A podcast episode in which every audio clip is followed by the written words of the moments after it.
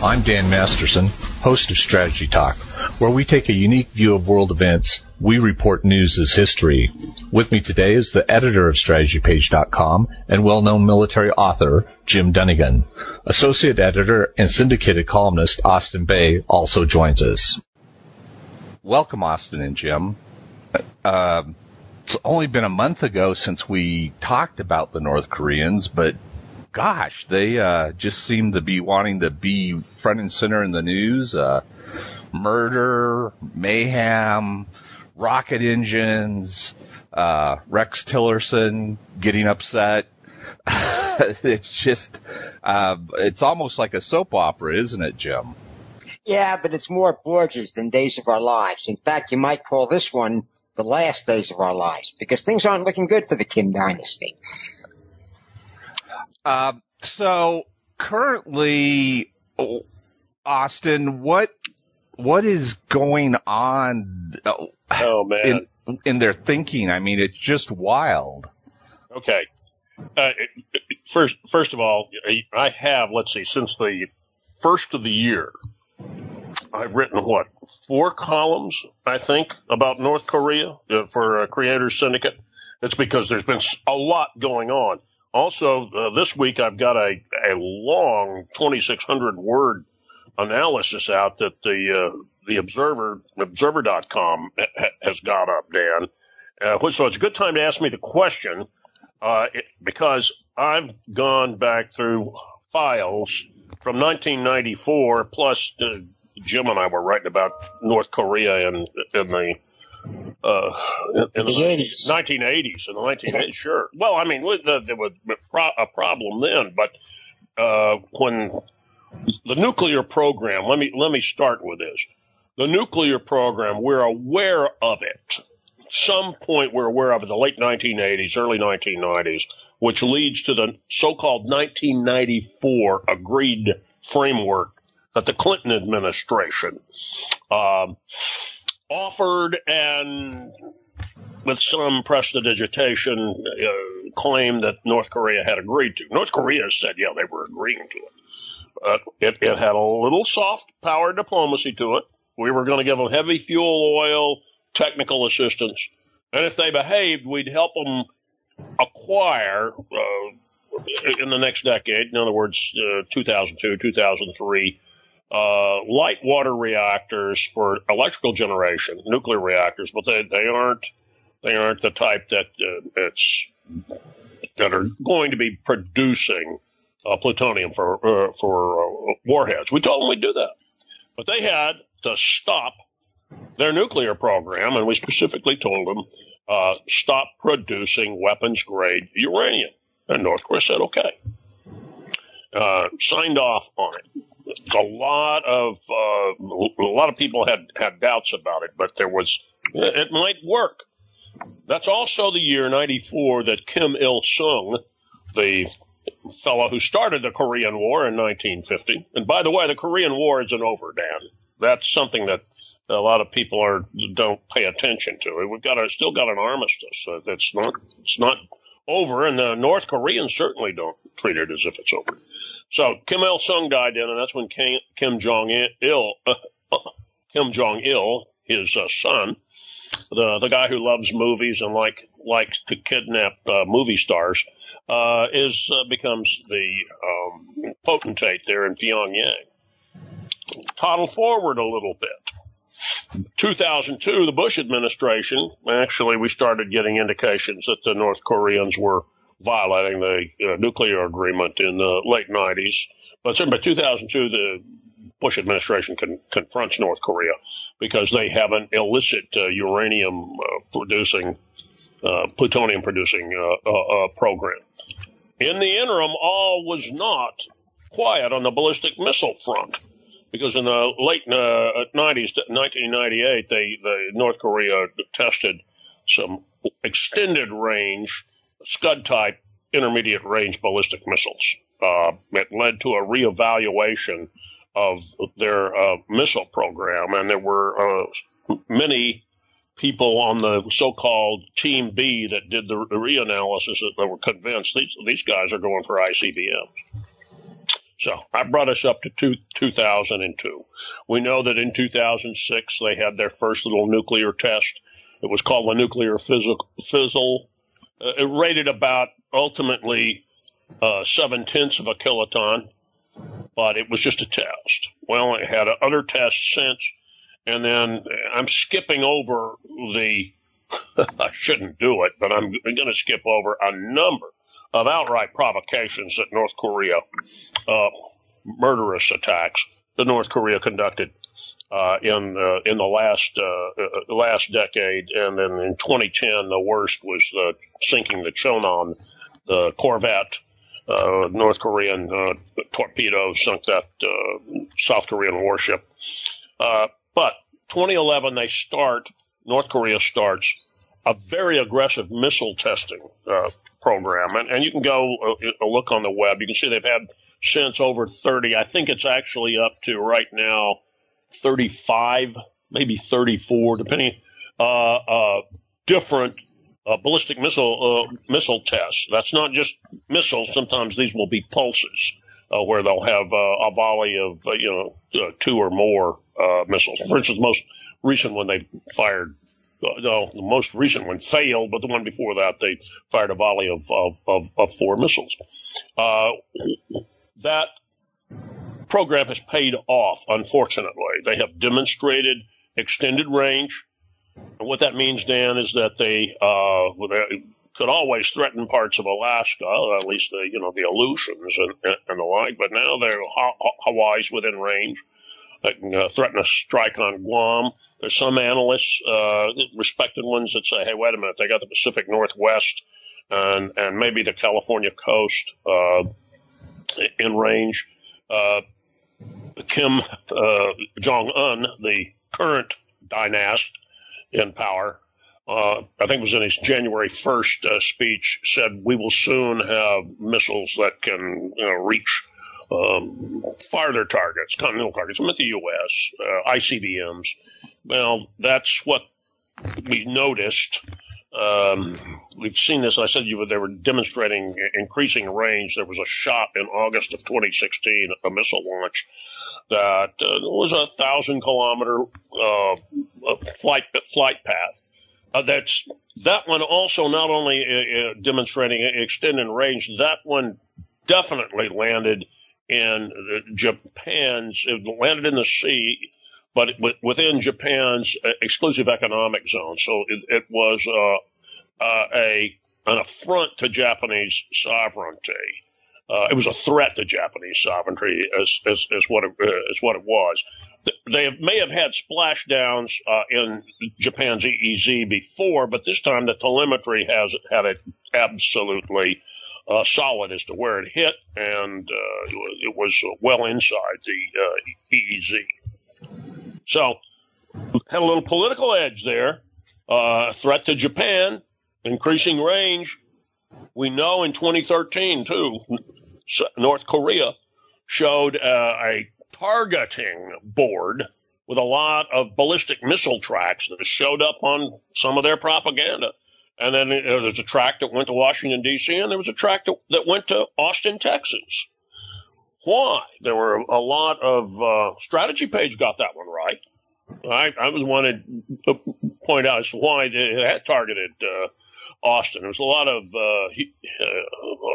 mistaken analysis elsewhere, but Austin is where Samsung has its Western Hemisphere's production and manufacturing plant, and also its cheap research facility. And the North Koreans are terribly, terribly jealous of South Korea's extraordinary successes. So that's what put that on the target track. There was another little political nudge there. That's also was a threat to the United States. And as you acquire extended range missiles and move to ICBMs, then you bring those Austin and Washington into target range. Okay. Now, I said when I started off, I said that I'd done 4 columns on North Korea's threat since really the first of the year. Something really started the soap opera, as Jim calls it, the last days of our lives. Something really seemed to start last August 2016. Whether it's increasing paranoia, it's hard to get more paranoid than the Kim dynasty is and already is in Pyongyang and has been for decades.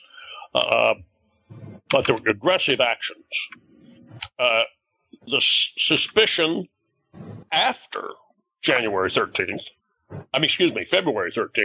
is that Kim Jong-un fears for his life within his own regime. On February 13th, he had his half-brother, Kim Jong-nam, assassinated. I wrote a column about that. That's big news. Kim Jong-nam maintained his loyalty to his younger brother, the potentate, but he also had a lot of friends in China. And it was known that he had been approached by North Korean exiles to form a government in exile. He had refused. Kim Jong-un had brother Nam assassinated in public in Malaysia.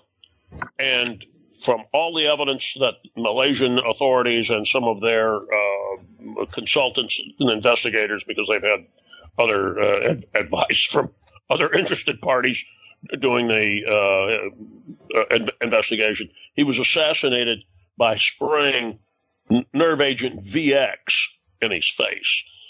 VS is liquid persistent nerve, large amounts. It's a weapon of mass destruction. It's a weapon of instantaneous destruction if even a droplet gets on you, and apparently the assassins just put it in his face. Some of this was caught on a closed-circuit television camera in the Kuala Lumpur International Airport.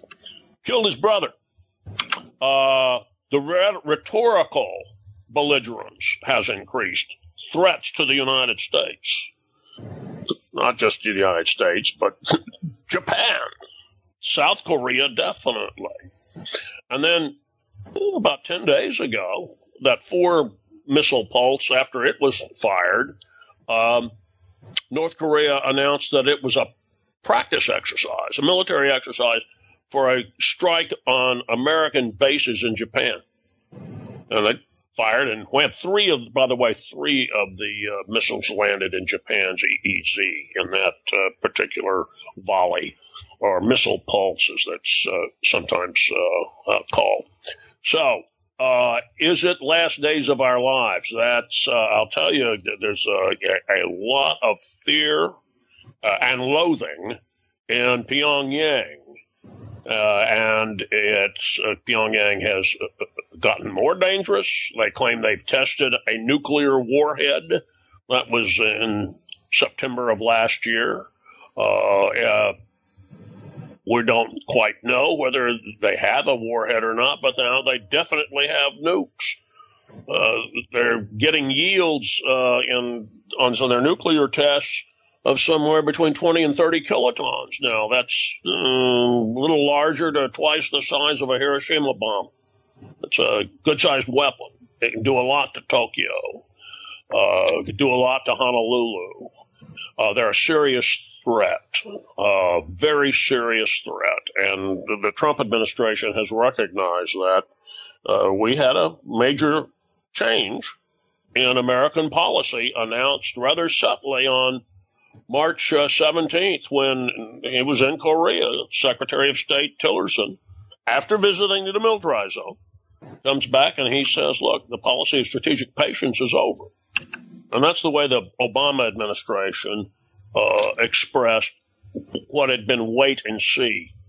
More or less, the Clinton administration, and to some degree the Bush administration too, had gone with wait and see.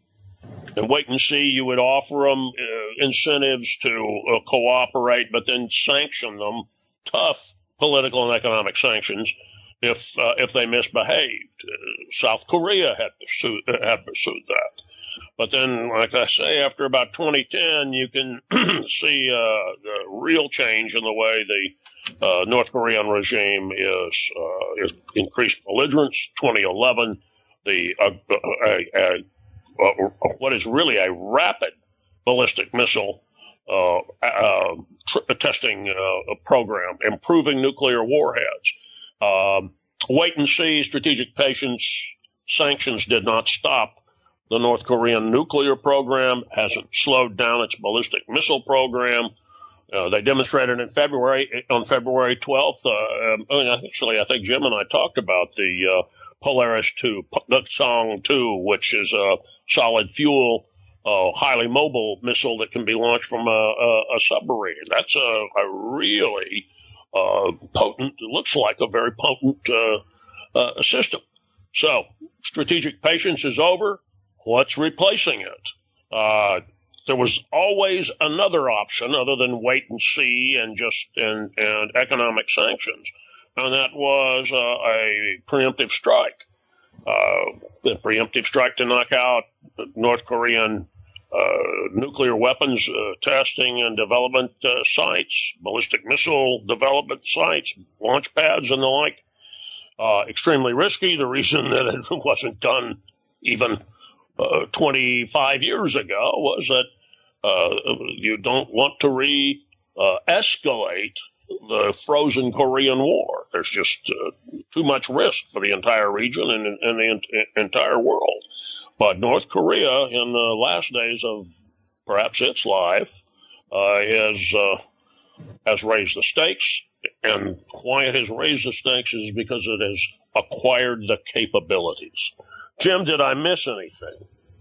Well, one thing that is important to note is that with all this rhetoric from North Korea, it has had an interesting change to the South Korean attitude towards war with North Korea, especially since 2010. The Cheonan sinking. Well, not just that.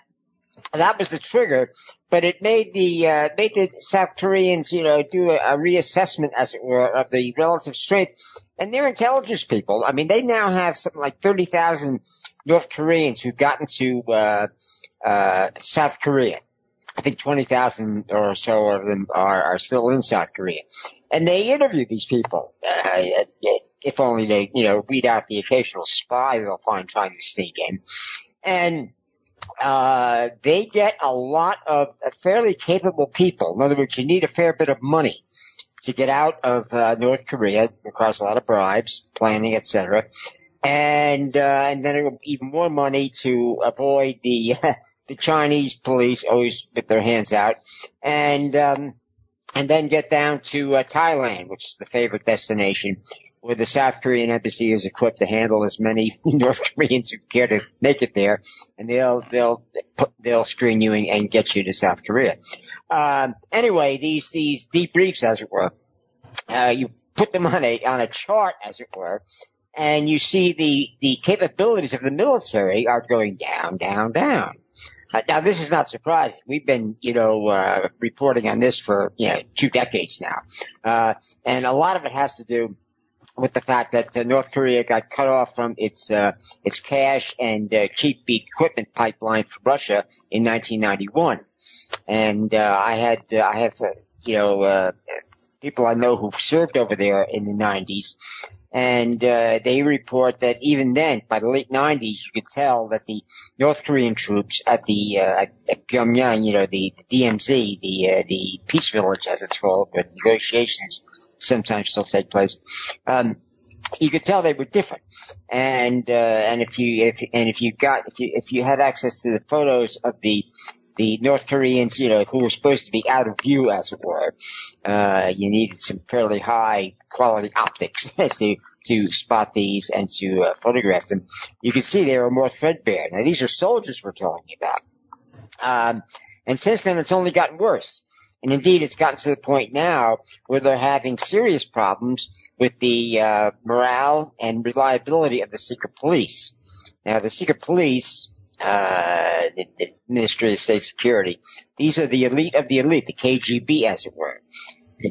In Korea, it's not a matter of who guards the guards, who guards the guards, who guard the guards, who guard the guards.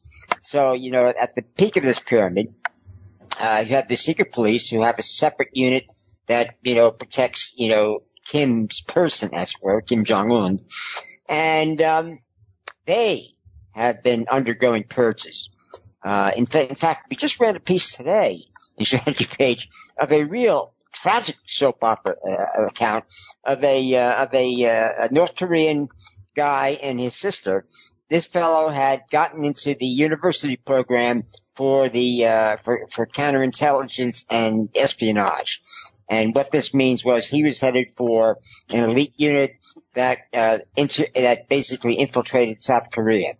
Now they've cut back on those infiltrations because it's become a lot more difficult to, you know, pull it off. But they are there. There's several thousand of them. And this guy was expelled from the program when someone in the doing additional background checks. Again, this is part of the paranoia with double checking the loyalty of the highest level of secret police. They found out that he had distant relatives, distant family in South Korea, and that that immediately made him suspicious. Now, it's unknown if he even knew that he had distant kin in South Korea. In fact, he may not know, because apparently they didn't tell him why he was expelled. They said, "You're gone." He knew it was getting, you know, bad up there, and he thought he had it made, because once you're in that program, you're in the upper middle class. You know, granted, you may in that job be asked to go off on a suicide mission in South Korea, but that doesn't happen that often. And compared to just a lower lifestyle, lower quality of life in North Korea, it's a risk worth taking. So he decided to escape. Now, he had undergone years of physical and psychological and tactical training on how to evade detection in a foreign country, namely South Korea, what China would do. And he figured, hey, by himself, he could make it out. But he had a younger sister, and apparently the parents were gone. And he realized if he left her behind, she was dead, either quickly, you know, by public execution, or slowly by being sent to a labor camp to starve or be beaten to death over a period of years. So he convinced his sister that her best bet for both of them was to try and escape. Well, he didn't count on the secret police in two countries going ballistic when they found he was missing. Got into northeast China, and the North Korean secret police immediately made up the posters in Chinese and Korean, because there's millions of ethnic Koreans in China, Chinese citizens, with his picture and describing him as a dangerous, you know, highly trained criminal, et cetera, et cetera. And they also put a code word in there for those in the know, especially in the Chinese police, that a large reward would be slipped into your pocket if you brought this guy back dead or alive. Well, needless to say, in short order, he was picked up. In fact, it was so urgent that the Chinese allowed a special team of North Korean hunters, you know, secret police who are trained to hunt down traitors, as it were, defectors in foreign countries, especially China. And he was he and his sister were quickly caught and immediately shipped back to North Korea to a gruesome fate. Now, that is the stuff of soap operas, but it's tragic. And that just goes to show you how bad it is. I mean, there are other reports of senior officials in the secret police being executed. The head of the top line secret police was relieved of his job recently. He's apparently still alive, but he was being punished for what his subordinates have been not doing. And I think the charge was they were not telling Kim Jong-un everything. And that was the case. You didn't want to be the bearer of bad news, and there's nothing but bad news. So I don't know what Junior, you know, has in terms of anger control issues. But things are not looking good. Now, further down in the 85% of the military that is not, you know, special operations or what have you, things are grim. I mean, it's a growing problem with soldiers in uniform committing crimes, breaking into farmhouses, going into fields at night when the crops are ready to be harvested and doing a little harvesting of their own. And then they've caught, commanders of these troops basically escaping punishment by sharing it with their sergeant and their lieutenant, whatever the case may be. Naturally, these guys have no gas for if they have a vehicle to train with their vehicles. They have no ammunition, so even the sniper brigade apparently is getting very few bullets, as it were, to practice their marksmanship. They don't get enough fuel in the wintertime. There's complaints. I mean, they've been caught, burglarizing farms for things to burn, to keep warm. So the situation is not good. So this explains, as far as South Koreans can see, why there's been so many missile firings and threats, because Kim has got to get some relief. Now, what he's asking for is a lot of free stuff to stop his regime from just tumbling.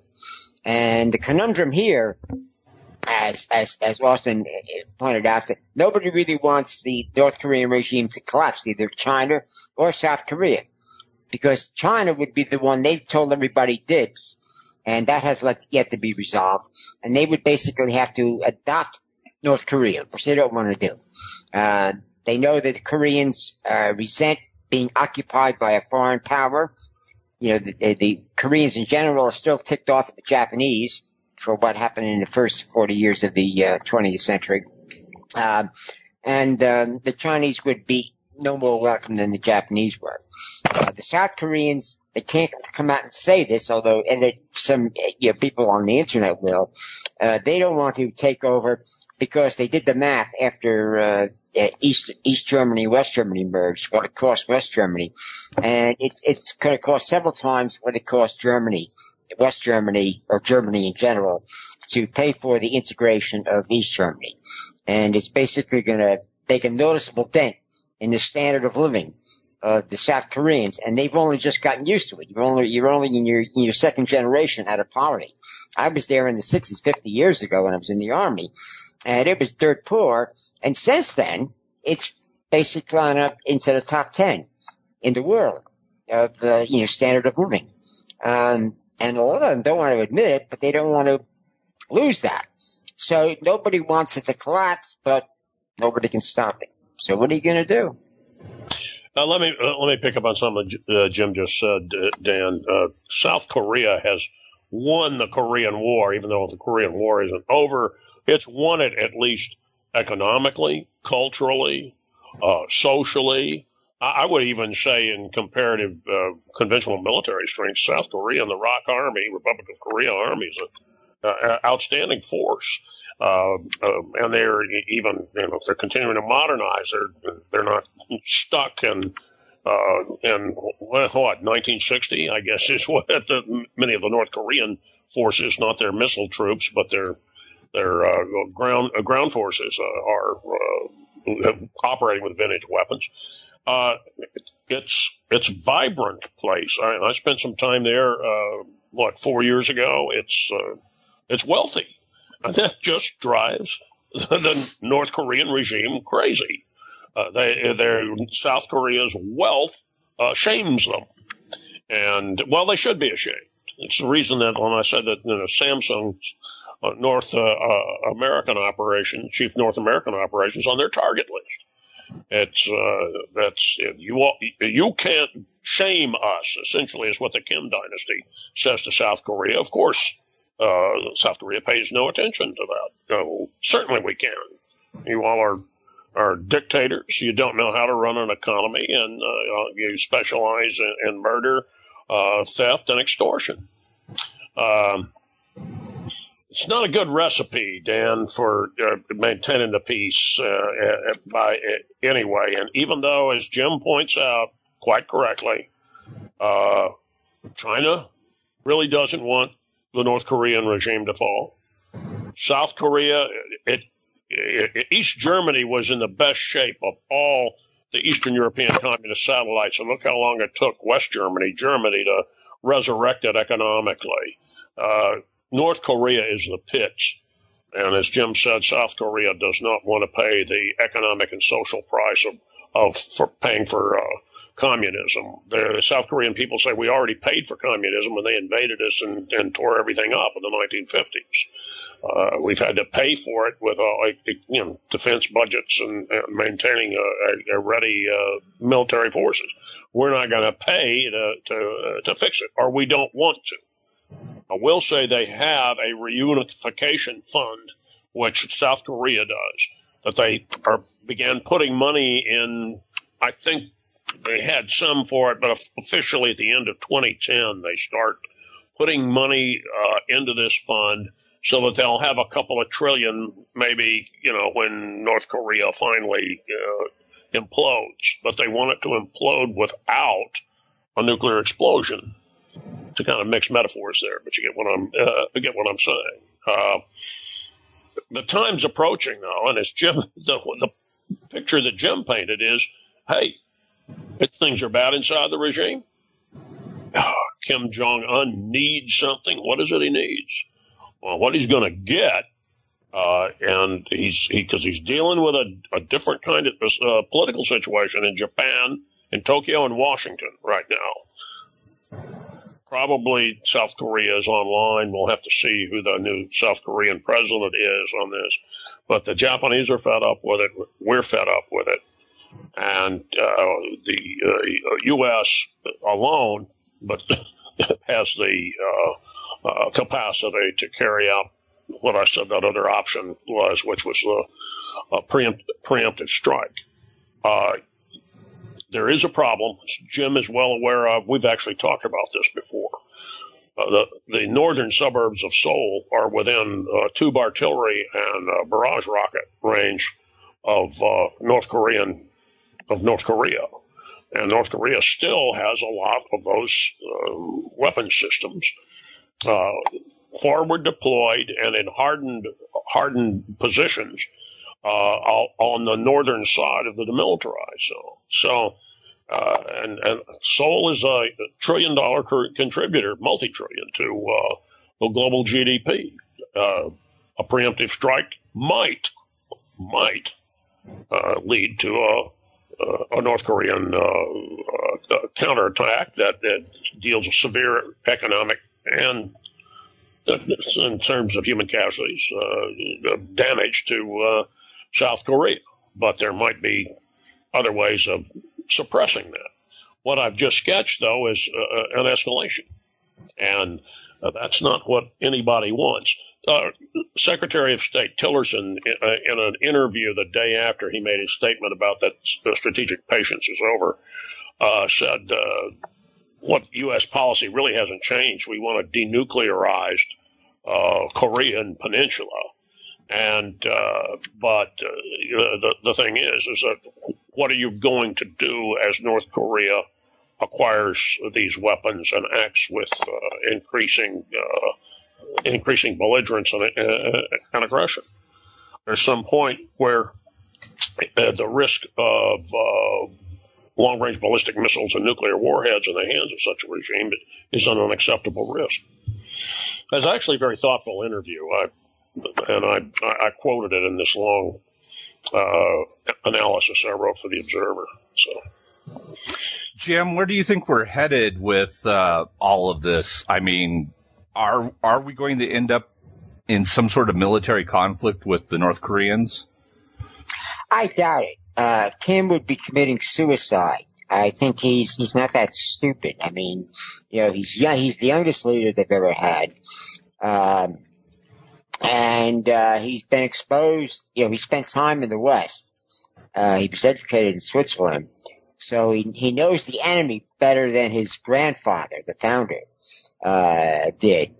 And, he apparently thinks he's playing us. He's basically playing a weak hand, and he's making the most with it. And if he doesn't get what he wants, he'll get what he can take. In other words, he is basically fighting for his life, because unless he can make enough money, unless he can garner enough wealth to placate the elite, the top 5% that basically keep the other 95% in line, he's a dead man. I mean, that's what happened to Ceausescu in 1989 in Romania. He was sort of a European version of the Kims. of Kim Jong, Il, or Kim Jong-un. And the minute, the wall came down in Berlin, 1989, and all the surrounding communist, satellites of the Soviet Union collapsed, governments collapsed.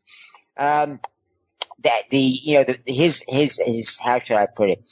His Praetorian Guard, his regime maintenance organizations, the secret police and a few other paramilitary organizations, they shot him. They took over because they knew that if they allowed a general uprising, which was also happening, to take out the Ceausescus, they were dead. But if they made themselves, they could be heroes. If they they filmed this, this revolution was live on television, and it was broadcast, and indeed it did. It saved their butts collectively, and Kim and the North Korean, senior people in particular, they study what happened in 1989 very carefully. Now they don't mention it too much, but the senior officials who are now defecting, some of them very senior people, say yes, that was studied very carefully, and everybody, not just Kim, but his senior people, they always refer to that obliquely. They don't put anything in writing or anything like that. Because everybody's aware that we have to keep the boat, steady. Because if we're swamped, we all go down with it. And so he's basically playing for his life. I got no sympathy for the guy, or never let anybody have any sympathy for Ceausescu and his wife. Oh, his wife was a real piece of work, but that's another story. They're dead. And Kim doesn't want to join them. Now, and again, you have the situation where there's nobody really wants North Korea. Now, the North Koreans, this is one thing the North Koreans realize when they get to South Korea. I mean, the official line is, we want to help our brothers up north. But all they got to do is hang out at the saloon or whatever, where everybody has a few drinks and you hear the truth. And the truth is ugly. And that basically sums up the Korean situation in a nutshell. Well, I guess we'll just tune in next month to see how the world turns on this. Yes, it's a slow motion car wreck. Right.